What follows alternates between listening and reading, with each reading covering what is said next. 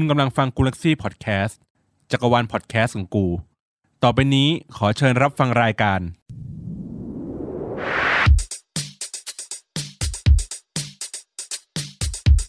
อัปทูกูอัปทูเดต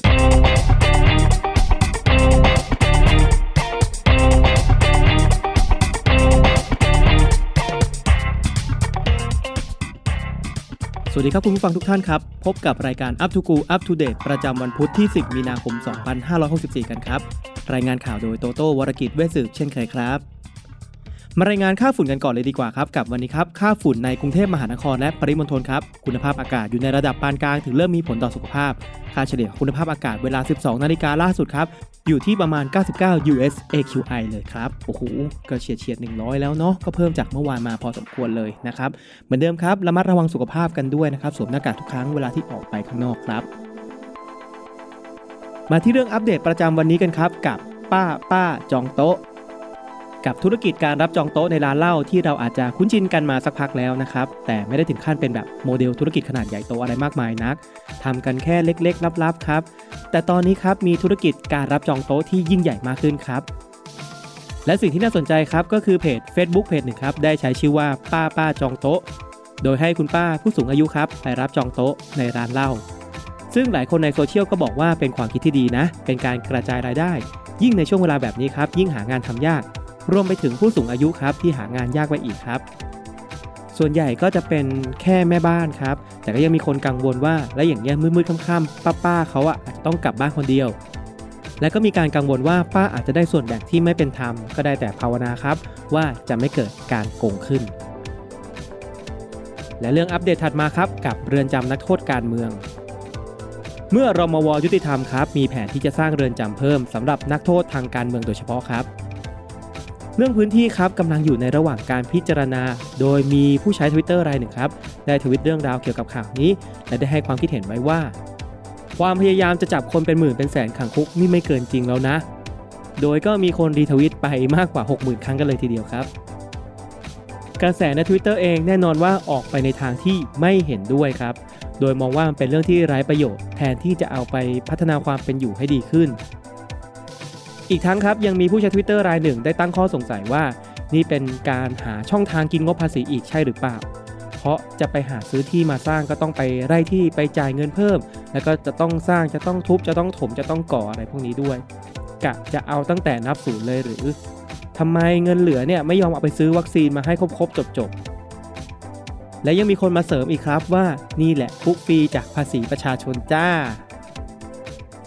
และนอกจากนี้ครับก็ยังมีคนเสนอแนวทางแก้ไว้ว่า คนเป็นแสนๆย้ายตัวเองเข้าไปอยู่ในคุก มันน่าจะยากเกินไปนะ น่าจะขังพวกกูไว้ข้างนอกนี่แหละ แล้วเอาพวกมึงไปไว้ข้างในน่าจะง่ายกว่า มาดูเรื่องถัดไปกันครับกับศึกชิงหวย 12 ร้านดราม่าเรื่องเงินเงินทองทองครับถึงแม้ว่าจะเป็นคนที่สนิทกันแค่ไหนก็สามารถเป็นเรื่องกันได้ง่ายเลย เมื่อนางไพมณีพลราชมอายุ 57 ปีครับ เป็นนางรำและเป็นแม่ค้าในเทศบาลสกลนคร แจ้งความแม่ค้าขายลอตเตอรี่รายหนึ่งครับ ที่ขายอยู่บริเวณวัดพระธาตุนารายเจงเวงครับ กรณีได้จองสลากเลข 835538 ไว้ 2 ใบครับ เพราะว่าเป็นเลขทะเบียนรถของตน แต่วันนั้นลืมเอากระเป๋าตังค์ไป จึงขอติดเงินไว้ก่อน และได้เขียนชื่อไว้ด้านหลังของลอตเตอรี่ทั้ง 2 ใบ เพื่อเป็นการจองไว้เรียบร้อยแล้วครับ ก่อนพบว่าถูกรางวัลที่ 1 งวดล่าสุดแต่ทางแม่ค้าได้บอกว่าได้ขายลอตเตอรี่ใบนั้นให้คนอื่นไปแล้ว ทำให้เกิดการฟ้องร้องเกิดขึ้นครับ โดยมีพยานยืนยันว่าทั้งสองได้มีการตกลงเรื่องลอตเตอรี่กันจริง แถมยังหยอกล้อกันว่าถ้าหากถูกรางวัลก็จะเลี้ยงกันด้วย โดยตอนนี้ครับทางเจ้าหน้าที่ตำรวจครับจะทำหนังสือไปถึงกองสลากเพื่อสอบถามว่ามีใครมาขึ้นรางวัลหมายเลข 835538 แล้วมีชื่อสลักไว้ด้านหลังหรือไม่ ซึ่งชาวเน็ตเองก็ไม่รู้จะเข้าข้างฝ่ายไหนดี ก็ได้แค่ตักเตือนกันให้เป็นตัวอย่างว่าของแบบนี้ครับ ควรจะซื้ออะไรให้มันเสร็จเรียบร้อยจบๆไปจะได้ไม่ต้องมีปัญหาตามมากันทีหลังครับเคสนี้ขอออกความเห็นนิดนึงเนาะก็ไม่รู้จะโทษใครดีในเมื่อคนซื้อ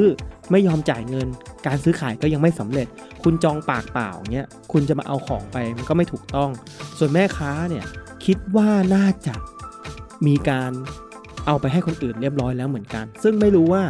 ได้เอาไปขึ้นรางวัลกันเองแล้วแบ่งกัน หรือว่าขายให้คนอื่นไปแล้วจริง ๆ อันเนี้ยต้องรอติดตามข่าวกันดูนะครับ มาดูเทรนด์ Twitter ประจำวันนี้กันดีกว่าครับ กับแฮชแท็กวันเกิดเจ้าหญิงเอวาแฮชแท็กอันดับหนึ่งเช้าวันนี้ครับ เป็นแท็กอวยพรวันเกิดของเอวา6ฉากครับจานโดยในแฮชแท็กก็มีแฟนคลับเข้ามาอวยพรวันเกิดกันมากมายครับ และทวิตถึงครั้งแรกที่ได้รู้จักเอวาว่ามีความประทับใจมากน้อยแค่ไหนครับ จนทำให้เหล่าๆแฟนคลับครับได้ติดตามเข้ามาจนถึงทุกวันนี้ นอกจากนี้ครับทาง Twitter มิวเสร็จใจก็ได้ออกมาแจก AirPods เนื่องในวันเกิดของเอวาด้วย เพราะว่าเจ้าของทวิตเองครับ ก็เป็นแฟนคลับของเอวาอยู่ ว้าว สุดยอดครับ และแฮชแท็กต่อมาครับกับผมนี่ขึ้นเลย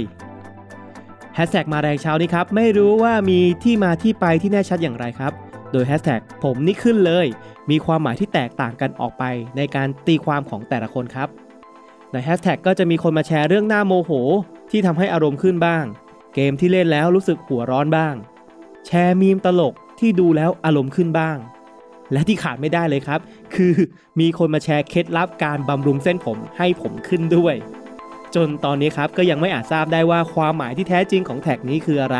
และ อยู่ที่ว่าคนทวิตเหล่านั้นจะตีความหมายไปเป็นเช่นไรกันนะครับแม่ผมนี้ขึ้นเลย และช่วงหน้าพบกับหัวข้อสำคัญประจำวันพุธที่ 10 มีนาคม 2564 กันครับ กับหัวข้อ คดีพลิก ลูกหนีออกจากบ้าน สักครู่เดียวครับ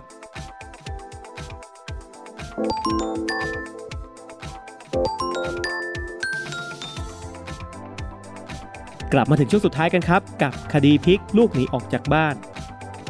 เรื่องราวนี้ได้ถูกพูดถึงโดยผู้ใช้ Twitter รายหนึ่งครับ ได้นำข่าวจากรายการเรื่องเล่าเช้านี้มาสรุปให้ฟัง โดยมีผู้รีทวิตไปมากกว่า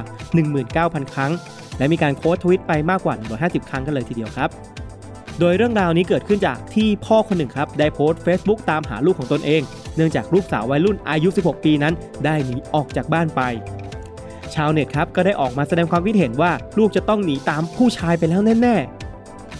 แต่หลังจากนั้นครับ ฝ่ายลูกก็ได้ออกมาโพสต์ครับว่า พ่อไม่ต้องตามหา เพราะว่าหนูอะทนพฤติกรรมของพ่อไม่ไหวแล้ว ชาวเน็ตก็เลยเริ่มเอะใจว่าอะไรคือพฤติกรรมที่ทำให้น้องคนเนี้ยทนไม่ไหว จึงได้ทำการขุด Facebook และพบว่าเจอรูปพ่อกับลูกแนบแบบใกล้ชิด พ่อไม่ใส่เสื้อผ้ากอดลูกสาว ทำให้นักข่าวครับ เลยไปสัมภาษณ์แม่ของเด็ก ซึ่งเลิกกับพ่อมาตั้งแต่ตอนลูกได้หนึ่งขวบเองครับ แม่ก็บอกว่าลูกสาวไม่ได้หนีไปไหน แต่หนีมาอยู่กับแม่ เพราะว่าทนไม่ไหวที่ถูกพ่อทำอนาจารมาตั้งแต่อายุ 9 ขวบ แล้วก็คุณแม่ก็เสริมว่าเนี่ยคุณแม่เพิ่งรู้เหมือนกัน หลังจากนั้นครับไปดูแชทที่พ่อคุยกับลูกสาวครับ คือบอกว่านอนไม่ให้ใส่กรอนให้ซื้อกางเกงในบางๆ ชวนไปนอนด้วยกันที่ห้องเป็นต้นครับ และทางคุณพ่อครับ ตอนนี้เองก็โดนจับไปที่เรียบร้อยแล้ว และได้รับการประกันตัวไปแล้วด้วยเช่นกันครับทำให้ตอนนี้คุณแม่กับลูกสาวกำลังหวาดกลัวมากๆเลย แน่นอนครับว่างานนี้ชาวทวิตเตรียมพร้อมจะถล่มฝ่ายคุณพ่ออย่างเต็มที่อย่างแน่นอนครับ โดยคนในทวิตก็เข้ามาถล่มด่ากันแบบไม่มีชิ้นดีเลยทีเดียวคำหยาบคายต่างๆ จัดเต็มแบบไม่มีช่องว่างให้ได้หายใจกันเลยครับ อีกทั้งยังมีคนบอกอีกว่าพ่อนั้นเป็นช่างตัดผมร้านที่ไปตัดเป็นประจำด้วย เห็นแบบนี้แล้วคงต้องเปลี่ยนร้านรัวๆๆกันเลยทีเดียว และถึงแม้ว่าแม่จะเป็นคนที่ให้ความช่วยเหลือ แต่ก็ยังมีผู้ใช้ Twitter รายหนึ่งครับ ให้ความเห็นต่อว่าคุณแม่ว่า ละทิ้งลูกไปตั้งแต่หนึ่งขวบทำไมทำไมปล่อยให้ลูกอยู่กับคนแบบนี้ เห็นแววไม่ดีน่าจะรีบให้ไปอยู่กับตากับยายกับญาติ เห็นเยอะเลยพ่อแม่แบบนี้ไม่ควรมีลูกทั้งคู่ ไม่มีความพร้อมทุกด้าน สงสารเด็ก เรื่องการที่พ่อครับได้รับการประกันตัวในครั้งนี้ครับ ก็เป็นอีกประเด็นที่ถูกคนใน Twitter พูดถึงกันเป็นอย่างมากว่า